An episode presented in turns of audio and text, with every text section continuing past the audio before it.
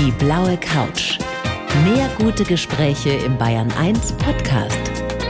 Und hier ist Thorsten Otto. Ich freue mich sehr herzlich willkommen, Frau Brokowski-Schickete auf der blauen Couch. Ja, danke schön, dass ich da sein darf. Eine Frau mit einem der wichtigsten Jobs gerade in diesem Land. Schulamtsdirektorin. Ja. Ist das ein Job, um den man Sie auch gerade beneiden darf? Ach, ich glaube, das ist ein Job, um den man mich immer beneiden darf. Also, es ist ein schöner, eine schöne Aufgabe. Doch. Ich möchte Sie gerade nicht beneiden, weil ich möchte mit Ihnen nicht tauschen in dieser Situation. Jetzt sind wir ja unter uns, können ja ganz offen drüber sprechen, wie herausfordernd ist diese Situation gerade, dafür zu sorgen, dass an den Schulen, Sie sind in Baden-Württemberg, in Mannheim, dass da wirklich genügend Lehrerinnen und Lehrer an den Schulen sind und dass das alles so passt, wie sich speziell natürlich auch wir Eltern und die Schülerinnen und Schüler das vorstellen. Ja, es ist spannend im Moment. Natürlich, es ist auch eine Herausforderung, aber es ist nicht unmöglich. Und ich habe wirklich sehr, sehr nette Schulleitungen, die sehr wohlwollend sind.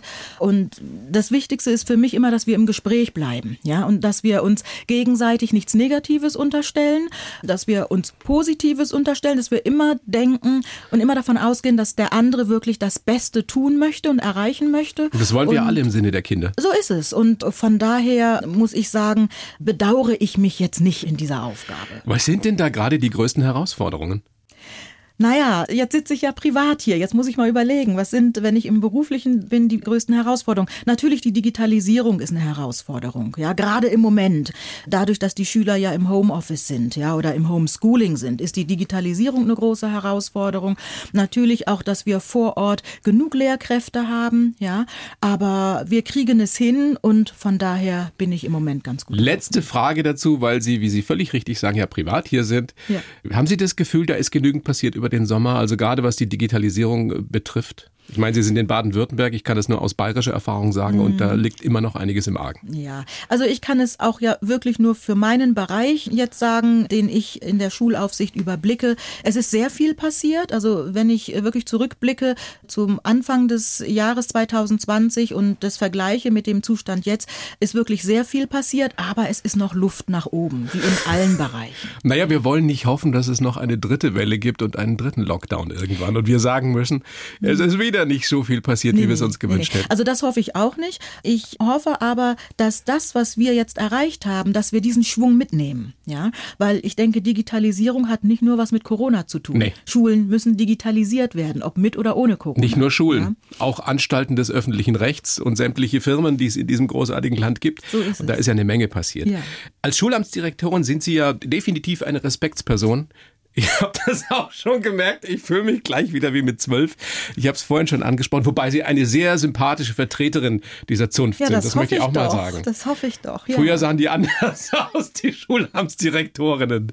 Ja, das also waren wie meistens gesagt, ältere Damen versuche- oder Herren, sehr streng zurückgekämmtes Haar. Ja, das kann man jetzt bei mir nicht behaupten. Nein. Ne? Weder streng zurückgekämmt noch älter, will ich auch mal betonen. Nein, nein. Also wie gesagt, ich versuche wirklich auf Augenhöhe auch mit den Schulleitungen umzugehen, mit den Eltern umzugehen, gehe auch in die Schulen rein und möchte auch gerade jetzt in dieser Situation für, für jeden Einzelnen da sein. Ja, also lieber ziehe ich mir 50 Masken auf, aber bin für die Leute vor Ort da. Also von daher. Gibt es heute im Jahr 2021 noch Menschen, die überrascht sind, wenn Sie sagen oder wenn die hören, was Sie beruflich machen? Ja, ja, ja, natürlich, natürlich. Das erlebe ich sehr, sehr oft. Also nicht mehr mit den Menschen, die, die mich kennen, also die, Naja. ja, das ist logisch, ja, die, die mich sehen und wissen, ah ja, die ist dort verortet. Aber Leute, die mich nicht kennen, da kommen dann schon Fragen, wie sie sind richtig Lehrerin oder wie Rektorin, so richtig an einer normalen Schule hier? Ja, doch, die sind schon überrascht. Ich habe in der Vorbereitung gelesen auch von so Sprüchen wie, naja, Sie bringen da ja wenigstens ein bisschen Farbe rein. Ja, Sagen das Leute, die, die sich da keine Gedanken drüber machen oder ist das Absicht, um Ihnen so ein bisschen so eine Spitze mitzugeben? Also ich glaube, gerade die Situation, die Sie ansprechen, das war Weihnachten 2019. Da hatte Also ich einen vor kurzem, offiziellen, ja, ja, hatte ich einen offiziellen Besuch und das war sogar ein Rektor im Ruhestand. Und ich wurde ihm vorgestellt und er sagte das dann und ich glaube, er fand sich einfach furchtbar witzig in dem Moment. Ja, fand es ganz lustig. Ein alter hatte- weißer Mann. Richtig und hatte auch gehofft, dass die Leute um ihn rum es einfach ganz witzig fanden. Also so ein Schenkelklopfer, wie man so gerne sagt. Ne? Ja. Wie haben Sie reagiert? Dadurch, dass ich A, in der offiziellen Funktion da bin. Ich bin auch privat niemand, der gerne Porzellan zerschlägt. Also ich überlege dann immer gut, wenn du jetzt wie reagierst, was ist die Folge davon? Und ich habe richtig gemerkt, dass ich körperlich aus dieser Situation rausgegangen bin. Also ich bin wirklich Schritte zurückgegangen und habe ihn stehen lassen, weil ich dachte, alles, was ich jetzt noch sage, das war in einem Rathaus, ja, da stand der Bürgermeister um mich rum und Rektorinnen standen um mich rum. Dann dachte ich, alles, was ich jetzt sage, würde diese gute professionelle Situation zerstören. Und von daher habe ich nichts gesagt und habe ihn stehen lassen. Das ist wahrscheinlich auch Ihre jahrzehntelange Erfahrung mit solchen saudummen Situationen, oder? Ja, weil ich mich dann natürlich frage, was bringt es, wenn ich jetzt diesen Mann hier zusammenstauche? Ja, was bringt es? Ne, es bringt dass der vielleicht zum ersten Mal in seinem Leben drüber nachdenkt, was das er da ist sagt. richtig, aber es hätte die komplette professionelle Situation in dem Fall zerstört und das wollte ich nicht. Also es ist immer eine Abwägung für Sie? Ja, ja. In dem Fall dann schon. Können Sie Nicht auch so immer. richtig ausflippen in so einer Situation, wenn Sie merken, da ist wirklich ein, ein Rassist, da ist einer, der, der nicht nur irgendwie witzig sein will, sondern der das absichtlich macht? Also das, was dann bei mir ausflippen ist, ist vielleicht bei manchen noch einfach ein sanftes Schnurren, ja. Also so richtig ausflippen, das dauert bei mir wirklich, also bis ich mal so richtig an der Decke bin. Aber ich kann dann schon sehr scharfzüngig sein. Leise, aber sehr scharfzüngig. Das kann ich schon sein, weil ich lasse mir auch nichts gefallen. Also das nicht. Also wenn ich merke. So schätze ich Sie auch nach den ersten Minuten überhaupt nicht ja, ein. nee, also manche Sachen gehen einfach auch nicht, ja. Und dann Wo ist die Grenze? Was geht gar nicht? Ähm, ein Beispiel, ich war einkaufen und eine Dame hatte wohl das Gefühl, ich mache ihr nicht genug Platz und äh, sie sagte dann zu ihrem Mann laut hörbar, ah, guck mal, der N-Punkt, ja, hat ihr keinen Platz gemacht. Der Endpunkt. Ja, das habe ich gehört und ich habe dann mein Lehrgut weiter versorgt und sie war ja da noch zwischen den Regalen und bin dann zu ihr hin und äh, habe mich dann vor sie gestellt und habe dann schon gesagt, sie, ich hoffe, dass das, was ich gerade gehört habe, dass ich falsch gehört habe.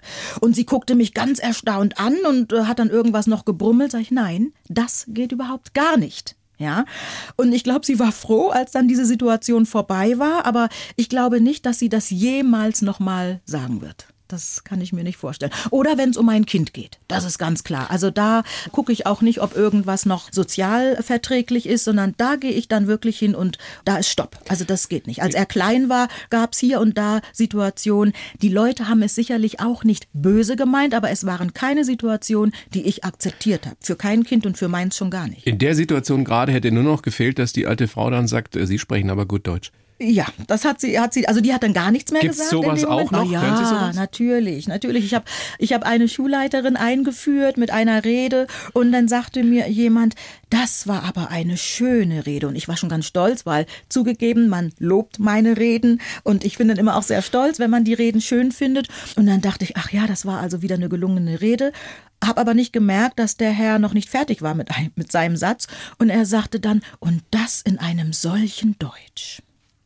Und dann dachte ich, schade. Ich dachte eigentlich, du meinst den Inhalt meiner Rede. Ja. Und ich habe ihm dann gesagt, ja, wir in Norddeutschland sprechen Hochdeutsch. Und er guckte mich an. Speziell in Buxtehude. Ja, genau. Und da hat er auch wieder nichts gesagt. Die Leute sind dann sehr perplex.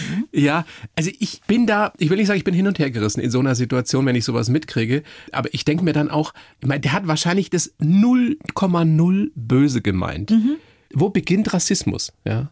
Ist das schon rassistisch? Ja, das ist Rassismus, ja. Und trotzdem versuche ich zu unterscheiden, wer steht vor mir, welche Intention hat die Person anscheinend. Der wollte nett sein. Er wollte nett sein, ja, das ist klar. Und trotzdem war es mir wichtig, ihm schon auch die Botschaft mitzugeben, du, ich komme aus Norddeutschland und in Norddeutschland sprechen wir Hochdeutsch, ja. Ich möchte dann schon in dem Moment, dass er das mitnimmt Natürlich. und drüber nachdenkt, ja. Ich meine, ich habe diese Gelassenheit zu sagen, na ja, ich mache mir dann Gedanken, welche Intentionen könnten dahinter sein. Aber diese Gelassenheit erwarte ich nicht von jedem und die kann man auch nicht von jedem erwarten. Haben Sie diese Gelassenheit erworben im Lauf der Jahre oder hatten Sie die schon immer? Ich meine, sich so ein dickes Fell zuzulegen, ist das wichtig oder ist es vielleicht sogar ein Fehler? Beides. Also erworben, ich denke, ich habe dieses dicke Fell durch meine Mama bekommen, Ihre die ja weiß ist, meine Pflegemama, die ja eine weiße Deutsche ist und die mir immer mitgegeben hat, du, die Leute meinen es nicht böse und wir gucken erstmal, wie meinen es die Leute und gehen entsprechend dann auf die Leute zu. Ich weiß, als ich in Nigeria war und kurz vor meiner wieder Rückkehr nach Deutschland. Sie waren in Nigeria ab dem 9. Lebensjahr bis zum 13. Ja, mit zum ihren 12. leiblich, bis zum 12. mit ihren 12.. leiblichen Eltern. Ganz genau. Und kurz bevor ich dann wieder nach Deutschland zurückgehen durfte, sagte mein Großvater väterlicherseits, na ja, und wenn dann jemand zu dir das N-Wort sagt, dann sagst du äh, deutsches Schwein, ja, so. Und da wusste ich schon, okay, das wird so nicht sein. Und ich habe das dann meiner Mama in Deutschland gesagt, meiner weißen Mama. Und dann sagte sie nur, nein, Flori, das sagen wir nicht, ja. Und so war sie. Also sie hat dann wirklich, sie war sehr sanft und sagte, nein, nein, sowas sagen wir nicht. Ist das Ihre Erfahrung, dass man mit Zuwendung, mit Verständnis, mit Toleranz und Respekt die meisten Menschen davon überzeugen kann, dass es falsch ist, so einen Satz zu sagen, wie sie sprechen aber gut Deutsch und sie bringen Farbe ins Leben und so weiter und so fort? Ähm, ja, also meine Erfahrung ist, dass es so für mich persönlich einfacher ist, wenn ich die Türen nicht zuschlage. Ja, wenn ich es schaffe, dass die Leute mir weiter zugewandt sind, auch wenn sie solche Dinge gesagt haben, und ich es schaffe, dass sie mir weiter zuhören. Wenn ich ihnen gleich, sag mal, vor den Bug hauen würde, dann hören die meisten Menschen ja nicht mehr zu oder fühlen sich Das angegriffen. ist in jedem Gespräch so. Eben. Eben, ganz Wenn ich jemand genau. angehe, dann wird er im Zweifelsfall zumachen und mir gar nichts mehr ganz erzählen. genau. Und das möchte ich ja nicht. Ich möchte ja, dass die Leute weiter offen sind und mir im besten Falle zuhören, warum vielleicht der eine oder andere Satz nicht richtig ist. Wobei dieses Sie sprechen gut Deutsch für mich ganz persönlich jetzt keine Beleidigung mehr ist. Ich verstehe es, dass Afrodeutsche oder einfach Deutsche mit anderen Wurzeln sagen, ich kann es nicht mehr hören. Ich bin hier geboren, ich bin vielleicht in der zweiten oder dritten Generation schon hier. Es ist meine Muttersprache, ja. Ich kann es verstehen, absolut, und stehe auch hinter jedem, der sagt, ich will es nicht mehr hören. Ich persönlich kann damit gut umgehen. Kann man mit so einer Situation als Afrodeutsche auch mit Humor umgehen? Oder wäre das falsch? Also ich persönlich gehe viel mit Humor da um. Ja, ja, Weil das in der Community wird ja heftig diskutiert, ob man das darf oder soll. Ja, also wie gesagt, ich spreche auch, das sage ich auch immer, ich bin jetzt nicht eine Vertreterin und spreche für alle aus der Community, sondern ich bin ein Beispiel aus der Community, ja? Und ich kann vieles mit Humor nehmen, hoffe aber, dass mein Gegenüber irgendwann auch die Grenze spürt. Und wenn Menschen die Grenze übertreten, was durchaus vorkommt, dann wie gesagt, kann ich auch sehr scharfzüngig und sehr knallhart sein und dann ist auch gut. Also dann gibt es auch so eine Grenze des Dann ist Schluss mit lustig. Ja, ja, ja. Ihr Buch, Ihr wirklich äh, berührendes Buch heißt Mist, die versteht mich ja. Aus dem Leben einer schwarzen Deutschen. Das ist wirklich zum Teil erschütternd, was Sie da beschreiben und was Sie erleben. Was wünschen Sie sich, was jemand sagt, wenn er es gelesen hat oder denkt? Ich habe ja auch schon unterschiedliche Reaktionen auf das Buch bekommen. Die meisten Reaktionen sind, Danke, dass Sie uns den Blick hinter die Kulissen gewährt Also haben. das lesen auch Menschen, die sich vielleicht so noch gar nicht damit beschäftigt Ja, haben. also die Reaktion darauf, ich kriege viele, viele Zuschriften und da sind Menschen bei, viele Menschen, die sagen, Mensch, ich habe mir da gar nicht solche Gedanken vorher drüber gemacht und durch das, was sie geschrieben haben, ähm, habe ich mal hinter die Kulissen geschaut und habe mir jetzt erst Gedanken gemacht und ja, vielen Dank dafür. Eine Person schrieb mir, Mensch, ich kenne Sie ja schon sehr lange, habe mir nie Gedanken gemacht und muss wirklich auch zugeben, auch ich war verwundert, als ich gehört habe, dass Sie Schulleiterin werden. Ja, aber es ist okay. Also ich meine, das ist ja auch sehr mutig, ja, wenn jemand da ja den Mut aufbringt zu sagen, Mensch, da habe ich selber mich mal reflektiert. Ist das eine Generationenfrage? Nein. Also kommen auch junge Menschen und sagen, tun sie es wahrscheinlich nicht, aber denken, Sie sind Schulamtsdirektorin? Ja, es kommt jetzt drauf an, wo man diese Grenze im Alter Ja. setzt, ja. Aber es sind durchaus auch Menschen, ich sag mal, unter 50, ja, die, von denen ich diese Reaktion bekomme. Absolut, absolut. Warum, was ist Ihre Einschätzung, ist das im Jahr 2021 in Deutschland immer noch so, dass ein Mensch mit einer anderen Hautfarbe äh, woanders herkommen muss, die Sprache nicht so gut beherrschen darf oder zumindest wundert man sich drüber und überhaupt anders ist? Warum?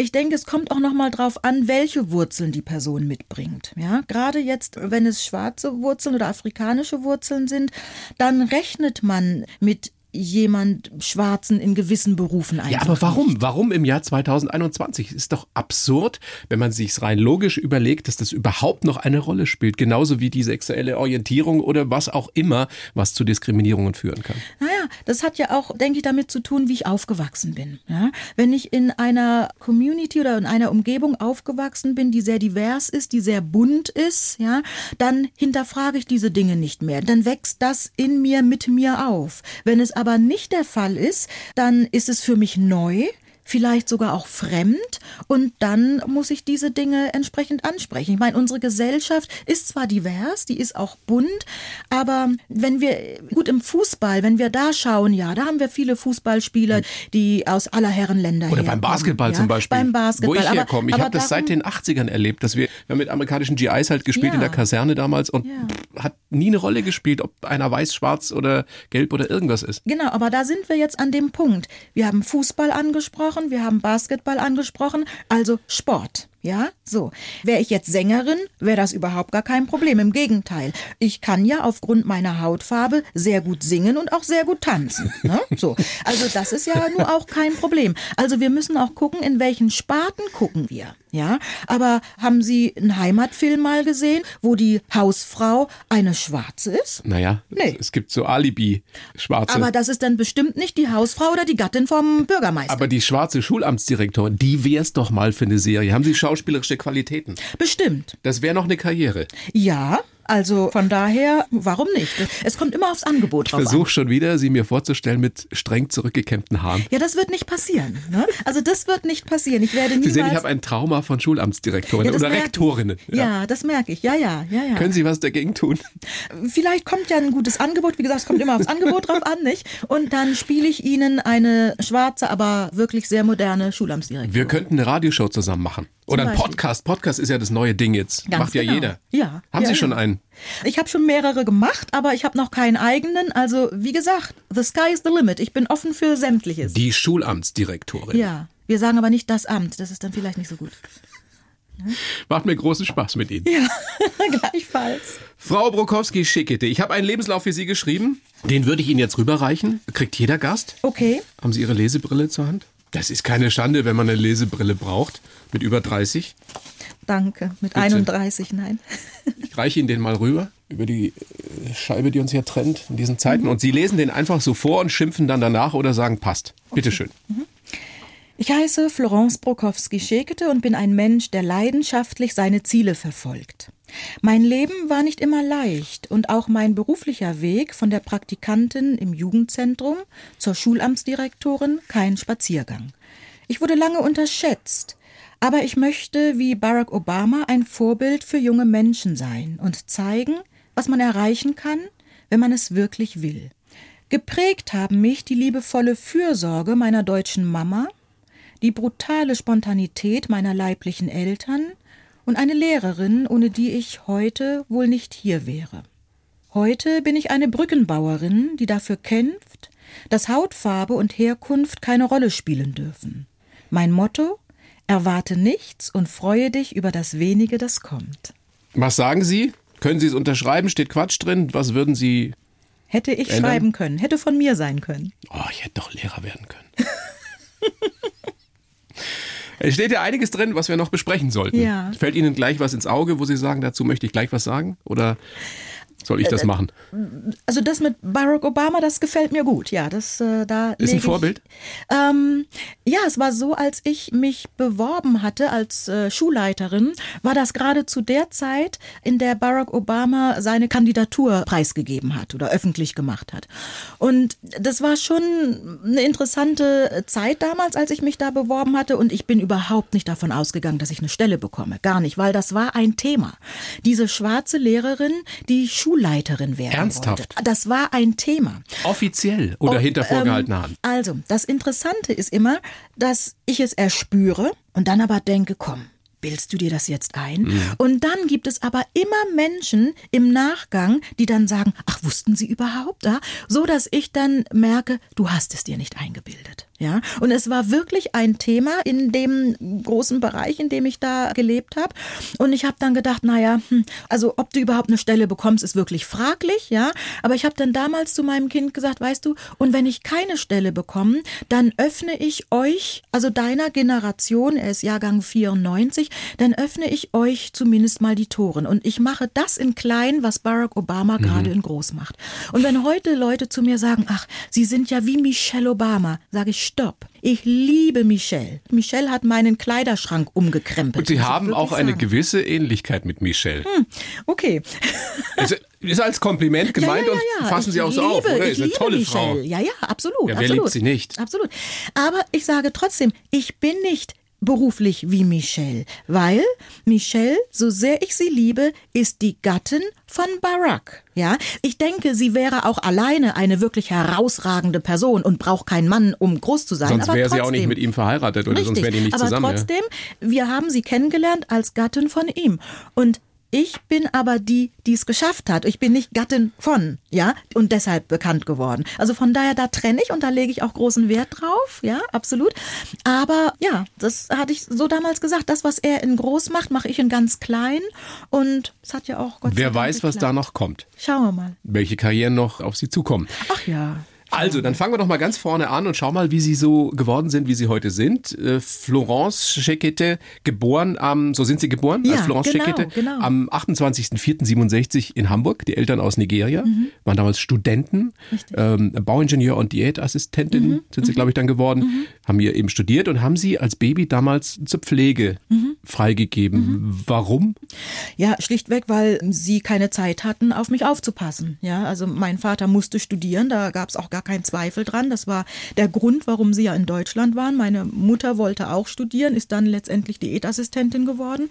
Aber klar, beide Vollzeitstudium oder Vollzeitausbildung mit Baby ist ja, ja, brauchen wir nicht viel Fantasie für, um zu wissen, dass das schlecht ist oder schwierig umzusetzen. Mhm. Sie sind dann mit zwei Jahren zu ihrer Mama, wie Sie mhm. bis heute sagen, obwohl sie ja mhm. längst verstorben ist, gekommen, mhm. also zu ihrer Pflegemama, mhm. der Sie sehr, sehr viel verdanken.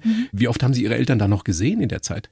Also ich kann mich natürlich nicht komplett an den ersten Tag erinnern, ja, aber meine Mama sagte, sie sind also in dem ersten halben Jahr so gar nicht gekommen und dann äh, sporadisch, ja. Ja, und dann gab es immer wieder so Besuchssituationen oder sie sind mal nach England gegangen und haben mich dann mitgenommen. Da kann ich mich auch noch dran erinnern, da war ich so drei, das ist so die früheste Lebenserinnerung, mhm. die ich auch habe, ja. Und wollten Sie dann sogar in England lassen? Mhm, genau.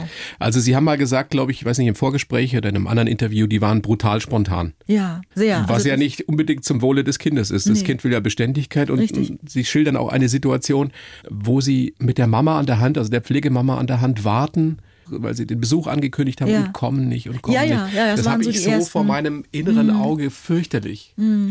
Ja, fürchterlich, wobei ich habe das gar nicht so als fürchterlich in Erinnerung, so in der ersten Zeit, ja, weil dieses Rausreißen immer aus der Idylle mit meiner Mama, das fand ich tatsächlich fürchterlich und immer dieses Wissen, es kommt jetzt gleich, dieses Rausreißen kommt jetzt gleich, ja. Es ist wie eine Spritze, die man sieht und gleich, gleich, gleich tut's weh. ne? Ganz genau, ja. Und wenn ich gewusst hätte, ah, sie kommen gar nicht, dann ist okay, weil ich war ja da wirklich in dieser Idylle und man musste mich nicht rausreißen. Ich habe mich ja wohl gefühlt. Ich würde gerne noch ein bisschen sprechen über die Mama, mhm. diese Pflegemama. Mhm. Wie war die? Wie würden Sie die in ein, zwei Sätzen charakterisieren? Ach, sie war sanft und sehr korrekt. Also meine Mama war wirklich so eine preußische, ganz korrekte Dame. Sie war Schneiderin? Sie war Schneiderin. Also sie konnte wirklich aus dem Lumpenstoff konnte sie also ein Ballkleid machen. Also die hatte Fähigkeiten, was das anging. Das war sagenhaft und das hat uns auch sehr geholfen, weil wir ja so gut wie kein Geld hatten. Aber sie sagte immer, Flori, man muss es uns nicht ansehen, dass wir arm sind. Ja. Eine und Frau mit Stil. Absolut. Und das war toll. Also bis heute, ich liebe es bis heute, Wäsche zu waschen und zu bügeln. Ja, weil. Sie lieben Wäsche waschen? Ich liebe es, weil ich es einfach liebe, wirklich eine ganz edle und saubere Garderobe dann vor mir zu haben. Und das habe ich von ihr. Ja. Sie hat sie adoptiert mhm. mit Anfang, da waren Sie Anfang 20. 21. Warum mhm. hat sie das gemacht, als Sie schon groß waren? Also vorher wäre es nicht gegangen, weil meine Eltern hätten zustimmen müssen. Und das hätten sie natürlich nicht gemacht. Ja? Also ging es erst mit 21, weil ich laut nigerianischem Recht mit 21 volljährig wurde, nicht mit 18 wie in Deutschland. Und das hat natürlich vieles vereinfacht. Mit meinem nigerianischen Pass, ja, hätte ich überall ein Visum gebraucht. Ich hätte natürlich ständig oder habe ja auch Aufenthaltsgenehmigungen gebraucht. Lehrerin hätte ich gar nicht werden können. Das war mir gar nicht so bewusst, aber mit einem nigerianischen Pass verbeamtet zu werden, das war mir erst später bewusst, dass das ja gar nicht gegangen wäre damals. Ja. Und Das heißt, Sie haben jetzt beide Staatsbürgerschaften. nein, ich habe die deutsche Nur die deutsche. Ja. Mhm. Da ist ja viel passiert zwischen diesem kleinen Mädchen, diesem Mhm. Baby, das mit zwei oder diesem Kleinkind, das mit zwei Jahren zur Mama kam Mhm. und der Frau mit 21, die dann die deutsche Mhm. Staatsbürgerschaft gekriegt hat. Mit neun Jahren, also als sie neun Jahre waren, Mhm. haben ihre Eltern, ihre leiblichen Eltern beschlossen, wir gehen wieder zurück nach Nigeria. Und haben sie mitgenommen. Mhm. Ja. Kulturschock? Absolut. Also schon alleine erstmal ständig dieses Ankündigen, wir gehen zurück nach Hause. Das war für mich schon mal ein Sinnbruch, weil zu Hause war bei mir in Buxtehude bei der Mama, ja, und bei der Oma. Und ich hatte ja eine komplette Familie. Ich hatte Mama, Oma, ich hatte eine Tante, einen Onkel, äh, Cousin, Cousine. Was also waren ihre Eltern für sie? Also ihre leiblichen Eltern? das war Mutti und Papi, weil Mami gesagt hat, das ist Mutti und Papi. Aber Gefühle? Meine Mama war zu Hause. Also das, ich fand meinen Vater cool irgendwo, weil er hatte auch so einen Witz und er hatte einen Humor und also das fand ich als Mädchen cool. Sah wahrscheinlich fantastisch aus. Beide Eltern waren also wirklich Bilder, ja, also wirklich meine Mutter bis heute noch, ja, sie ist 78 und Die ist lebt noch, einfach, ja. sie lebt noch und ist einfach eine Lady. Meine Mutter ist eine absolute Lady. Aber das lässt doch hoffen, oder? So rein, wenn man in die Zukunft blickt, rein äußerlich, optisch. ja, das, das, das denken wir Ist ja jetzt mal. nicht so unwichtig, oder? Genau, genau. Und mein Vater, wie gesagt, auch ein Bild von einem Mann. Und also ich fand meinen Vater cool und trotzdem alle Coolness hin oder her. Mama war zu Hause. Ja, so. Also das war schon mal so dieses, dieser Kulturschock und dann auch nicht zu wissen, wann ist es jetzt soweit? Und dann irgendwann war es ja soweit und ziemlich mm, dramatisch war es dann soweit. Und als wir dann in Nigeria ankamen. In Laos eine riesige Stadt, Mhm, wie man sie sich, glaube ich, gar nicht vorstellen kann hier. Nee, konnte ich auch nicht. Also das war für mich, ähm, ich wusste nicht, wo ich hinkomme. Ja?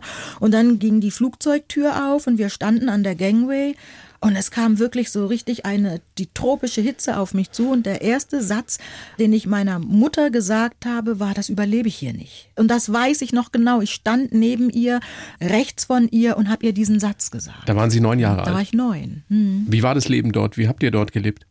Also erstmal bei Verwandten und es war für mich natürlich alles anders. Also das, was mir versprochen wurde, wir haben ein großes Haus, jeder hat ein eigenes Zimmer. Das war natürlich bis zum Schluss nicht so, ja. Aber mit Speck fängt man Mäuse, ne? Also von daher, so wurde es mir schmackhaft gemacht. Das war aber nicht so. Ja gut, es war eine Riesenfamilie. Also ich habe dann irgendwann nur wissen wollen auf dem Flughafen, wer ist jetzt meine Schwester, weil ich wusste, ich habe dort eine Schwester, ja. Und das fand ich ganz spannend, ganz interessant und habe dann eben ein Mädchen gesehen und das war dann meine Schwester. Ich durfte dort auf die deutsche Schule gehen. Das war Und das hatten Ihre Eltern versprochen und das dann hatten gehalten, sie ja. versprochen und Gott sei Dank eingehalten, obwohl das eine sehr teure Angelegenheit war. Ja, das war so das, was mich dann noch mit Deutschland ganz gut verbunden hat. Hat es eine Rolle gespielt, dass auf einmal alle schwarz waren? Also haben Sie sich jemals vorher als Mädchen, als Außenseiterin gefühlt in Buxtehude, weil Sie Mhm. anders aussahen? Als Außenseiterin mit diesem negativen Touch mm, nicht, weil die Umgebung, in der wir gelebt haben, war liebevoll, ja. Auch da, ich sag mal, im Nachgang, wenn ich überlege, was hier und da gesagt wurde, heute würde man natürlich auch sagen, wow, wie hochgradig rassistisch, ja. Aber trotzdem muss ich sagen, die Leute waren liebevoll. Also das will ich auch jetzt im Nachgang nicht absprechen. Und dann in Laos, in Nigeria? In Lagos, klar, waren alle schwarz, wie ich auch, aber die Verbindung fehlte, weil ich die Sprache ja nicht sprach. Ja? Und von daher habe ich nicht das Gefühl gehabt, ich bin jetzt eine von vielen, sondern ich habe mich einsamer gefühlt als jemals zuvor. Ja, weil ich die Sprache nicht sprach und auch das, ich sag mal, ich war einfach anders, ja. Ich weinte, weil ein kleiner Plastiklöffel meiner Puppe kaputt ging und um mich rum dachten die, was heult die jetzt, ne?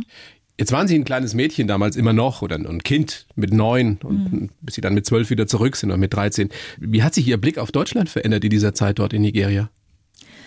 Also dadurch, dass wir in Lagos jetzt nicht zu denen gehörten, die vermögend waren, ja, die viel Geld hatten, habe ich mich schon gewundert, als ich dann zurückkam nach Deutschland und ich kam dann in die sechste Klasse, dachte ich, Mensch, warum gucken die Mitschüler und Mitschülerinnen ihre Brote verächtlich an und schmeißen sie weg, zum Beispiel. Ja, dachte ich, das geht doch gar nicht. Also bis heute ist es so, ich schmeiße kein Essen weg. Also da muss wirklich viel, viel, viel passieren, dass ich einen Rest eines Essens wegschmeiße. Ja, und wenn es nur ein Löffel voll ist, denke ich, den kann man irgendwann noch essen. Es wird nichts weggeschmissen. Ja, also das hat sich wirklich verändert. Und ja, als ich dann, ich habe es auch in meinem Buch geschrieben, ich liebte Brötchen in Buxtehude ja, und, und war ganz glücklich über unsere frischen Brötchen. Wir hatten auch in Buxtehude nicht viel Geld. Also von daher waren so die frischen Brötchen ein bisschen ein Luxus, ja. Frische Brötchen, gute Butter und eine Nuss-Nougat-Creme, die für uns wirklich auch Luxus war. Also das gab es vielleicht zu Ostern oder mal zum Geburtstag. Mhm. Und ich hatte immer Hunger. Ich war so ein dünnes, dünnes Mädchen und hatte viel Hunger und habe dann wirklich so vier Brötchen mitbekommen in die Schule als Pausenbrot und aß die aber auch auf. Und dann auf einmal war mein Brötchenkonsum im Unterricht Thema. Und ein Mitschüler sagte, ja, wenn du nicht so viel Brötchen essen würdest, hätten die Kinder in Afrika mehr zu essen. Da dachte ich, okay, dass du das sagst. Schlimmer noch, dass die Lehrerin ihm zustimmte. Da dachte ich, wie borniert seid ihr eigentlich? Und das als damals Zwölfjähriger. Also ich habe richtig das Gefühl gehabt, hey, das ist so arrogant von euch. Mhm. Und da habe ich richtig gemerkt, da habe ich einen anderen Blick gehabt. Weil sie ganz andere Verhältnisse kennengelernt haben, eben in Nigeria. Ja, ja. Es hätte ja auch anders kommen können. Ihre Eltern waren nicht so begeistert, dass sie diesen Kontakt mit der Mama, mit der Pflegemama weiter aufrechthalten wollten. Die Briefe haben sie ihnen erstmal verboten und dann muss es da eine Lehrerin gegeben haben an dieser deutschen Schule, mhm, mhm. der sie sehr viel verdanken, die mhm. ja dann wohl auch ihre Eltern überzeugt hat, dass sie sie wieder zurück nach Deutschland schicken. Ja, Was war das für eine Frau? Ja, ich habe gerade gestern Abend mit ihr lange telefoniert. Wir sind also wirklich noch. Ihr habt gut. euch in der Fernsehshow wiedergesehen ja, vor, ja, weiß ja, nicht wie vielen Jahren. Ja. Hm, da war ich 22. Ja. Also vor, vor 20 Jahren. Ja, 20 plus. genau, genau. Ja, also was war das für eine Frau? Es war damals eine junge Frau, die mit ihrem Mann nach Lagos kam. Er arbeitete für eine große Baufirma und sie war als Ortslehrkraft einfach an der Schule. Ja, sie ist mitgegangen und hat dann an der Schule gearbeitet, war meine Deutsch- und Klassenlehrerin. Und sie beschreibt bis heute noch, dass sie einfach dieses einzige schwarze Mädchen in der Klasse bemerkt hat, was kaum. Also deutsche Schule mit lauter deutschen Auswanderern nach Nigeria äh, oder Menschen, die dort gearbeitet ja, haben. Ja, oder Expatriates, genau. Ja. Also genau, Leute, die dort gearbeitet hatten und Entsandte. Und man merkte mir gleich an, dass ich eben kein Kind von Entsandten bin. Ja, also einmal schon äußerlich und so das die ganze Art. Und dann ließ sie einen Aufsatz schreiben, mein schönster Traum. Und ich habe dann geschrieben, dass mein schönster Traum eben wäre, wieder zurückzugehen nach Deutschland zu meiner Mama. Ja, und das hat sie dann gelesen und hat ist dann gemerkt, wie traurig sie sind. Mhm. Ja, sie sagte mir jetzt erst noch, sagt sie, weißt du, ich habe noch nie im Leben ein Kind mit einer so traurigen Seele gesehen. Oh Boah, und als sie mir das sagte, dachte ich, oh Gott, wie kann man sich heute nicht mehr vorstellen mhm. bei Ihnen? Ja, ja, ja, ja. Also ich selber, ich meine, ich weiß schon, dass ich damals traurig war und dass es mir wirklich auch nicht gut getan hat und auch nicht gut gefallen hat. Aber wie sie das, wenn das dann nochmal jemand Außenstehendes nochmal so beschreibt, dann denkt man, wow, ja, das war, war schon nicht einfach. Und diese Frau hat es eben geschafft, dass ihre Eltern dann zugestimmt haben, dass sie wieder ja. zurück nach Deutschland ja. gehen, wieder zur Pflegemama. Mhm. Wie war dieses Wiedersehen mit der Mama? Also ich war ja schon das Jahr davor. Ich bin 79 ganz zurückgekommen nach Deutschland und ich war 78 in den Sommerferien in Buxtehude. Ja? Und das war für mich schon wie im Paradies. Also ich weiß, als ich dann in unserem klitze, klitzekleinen Wohnzimmer stand, wir hatten eine Wohnung von 30 Quadratmetern. Das muss man sich vorstellen. In Buxtehude. In Buxtehude. 30 Quadratmeter. Das waren zwei Zimmer, eine Kochnische, ein klitzekleines Bad und ein Flur auf 30 Quadratmetern. Und ich war dann in dem Wohnzimmer, in dem alles eigentlich stattgefunden hat und stand da und Mama hatte tapeziert und es war ihr immer wichtig, dass ich weiß, was in Deutschland sich verändert in unserer Wohnung. Und sie hatte mir in einem der Briefe ein Stück der Tapete mitgeschickt, weil sie wusste Beständigkeit, dass mir das so wichtig ist und damit ich nicht überrascht bin. Und ich sah also diese neu tapezierte Wohnung und habe dann gesagt, Mama, das ist wie ein Paradies hier.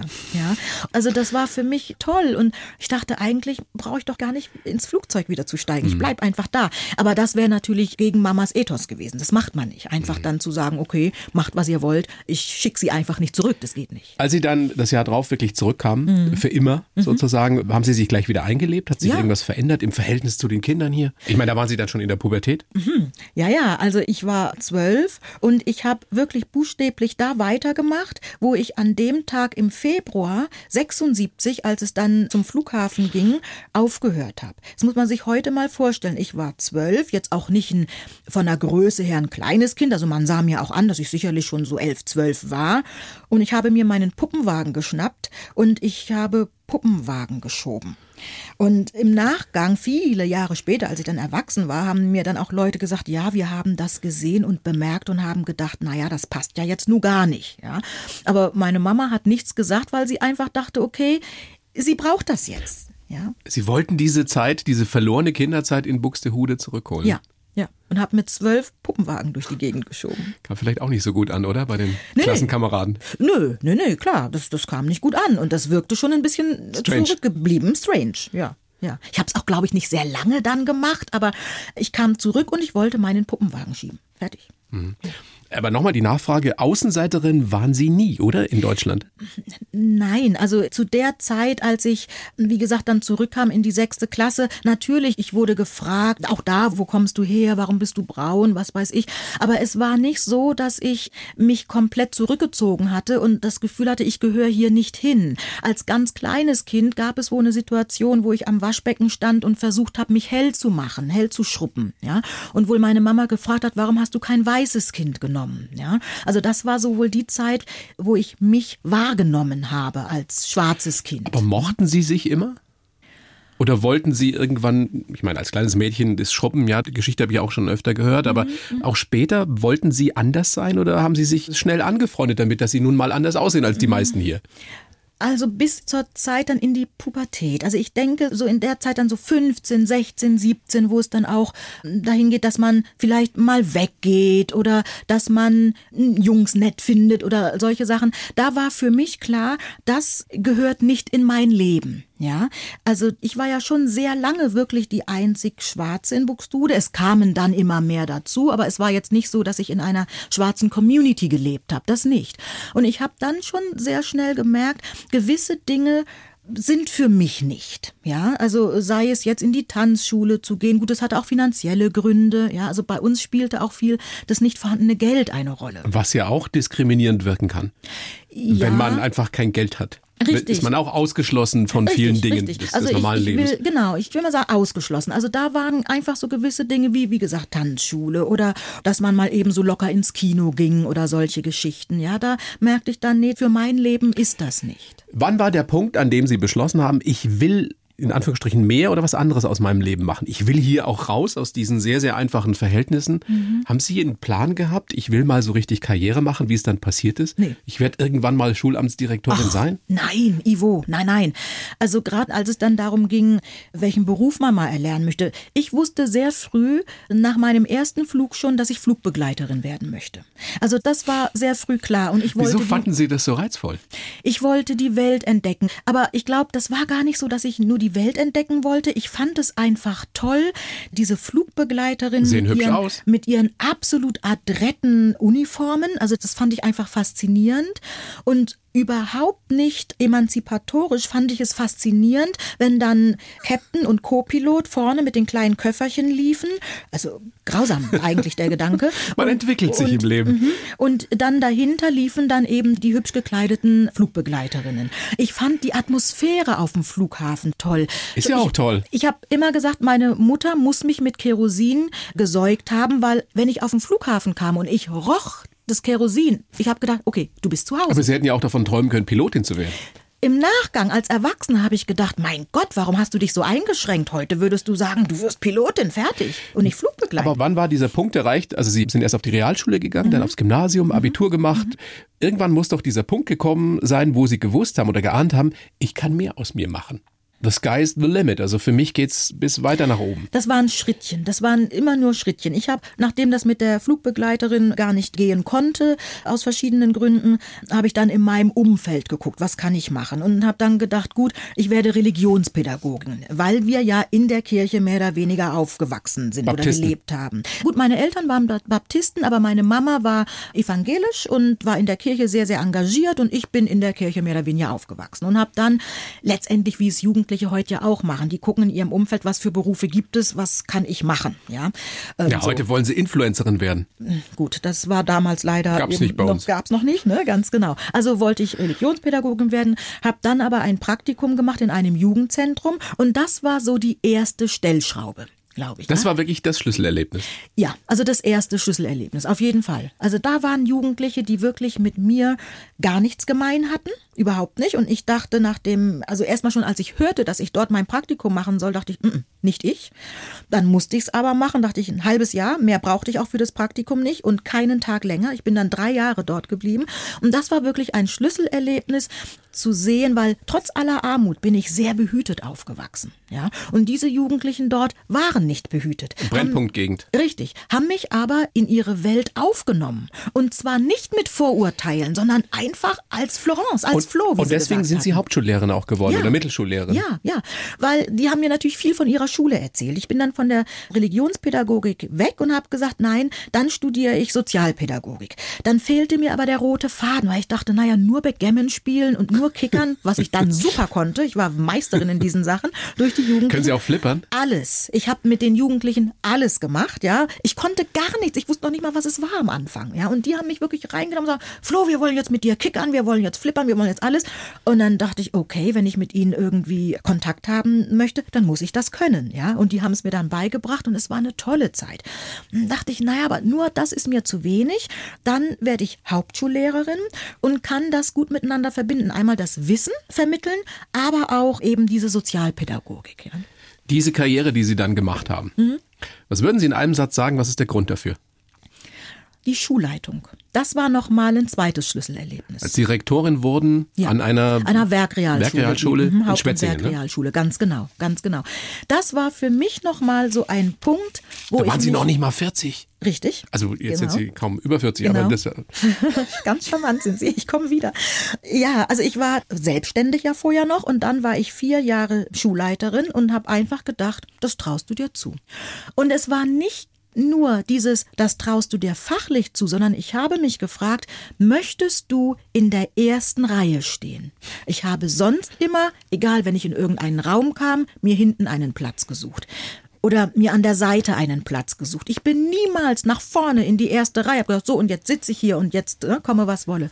Und bei der Schulleitung habe ich gedacht, willst du Konrektorin werden und kannst dich hinter jemandem verstecken? Oder traust du es dir zu, in der ersten Reihe zu stehen als Schulleiterin? Und irgendwann habe ich gesagt, ja, das traust du dir zu. Vermissen Sie heute das Unterrichten? Als Schulamtsdirektorin sitzen Sie am Schreibtisch und halten Mhm. Vorträge und reden, aber unterrichten eben nicht mehr. Das ist ja das, was Sie eigentlich wollten. Ja, ich vermisse nicht mehr das Unterrichten, aber diesen Kontakt zu den Jugendlichen. Ich will jetzt nicht sagen, dass ich ihn vermisse, aber ich liebe ihn bis heute. Also wenn ich heute in die Schulen komme, da sind Jugendliche und die gucken erstmal, wer ist das? Und die wissen nicht genau, Aha, das ist die Chefin von unserem Schulleiter, ja, sondern die gucken erstmal und dann spreche ich meistens irgendwelche an und sag, du, kannst du mir sagen, wo das Rektorat ist? Und dann kommt meistens, und das muss man sich auch mal auf der Zunge zergehen lassen, von den Jugendlichen kommt nicht, wollen sie ein Kind hier anmelden oder irgendwie, sondern sind sie Lehrerin? Das, sind die, das ist von den Jugendlichen, ja, die gar nicht zweifeln, sondern die sehen einen Erwachsenen, da ist kein Kind mit, was vielleicht angemeldet werden will, also könnte es eine Lehrerin sein. So. Und wenn ich dann sage, nee, bin ich nicht, aber ich komme vom Schulamt und irgendwann heißt es dann, ah, Sie sind die Chefin von unserem Schulleiter. Ja? Aber süß. Und das finde ich toll. Ja? Oder wenn die mich dann fragen nach irgendeinem Rapper, kennen Sie den und den? Und durch mein Kind kriege ich einiges dann noch mit. Sag ich, ja, ja, kenne ich. Ey, cool, ey. Und so. Also ich liebe das, ja, mit den Jugendlichen, das liebe ich total. Sie waren bestimmt eine großartige Lehrerin. Also zum Teil wird's gesagt. Das heißt aber auch, Sie waren streng. Aber es muss auch Schulamtsdirektorinnen geben, Ja. die ihren Job verstehen. Ja. Die Brückenbauerin, die dafür kämpft, dass Hautfarbe und Herkunft keine Rolle mehr spielen dürfen, Mhm. habe ich geschrieben in dem Lebenslauf. Was können Sie tun in Ihrer Position jetzt Mhm. dafür, dass das irgendwann mal hoffentlich vielleicht so sein wird? Ja. Also nicht nur in meiner Position. Ich war ja, bevor ich dann wieder wirklich ganz zurückging in die Schule, habe ich mich selbstständig gemacht als Kommunikationstrainerin und mache das seit 97 ja auch noch weiter.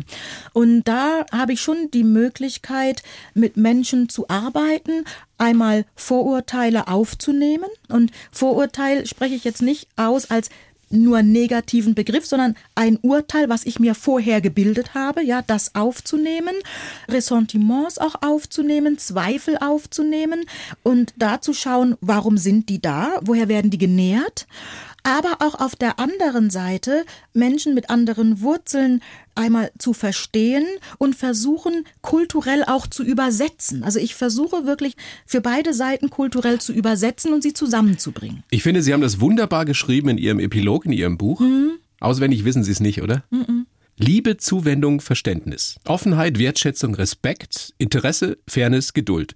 Achtung des Andersseins des Gegenübers, egal wie, egal wo, egal zwischen wem, egal warum.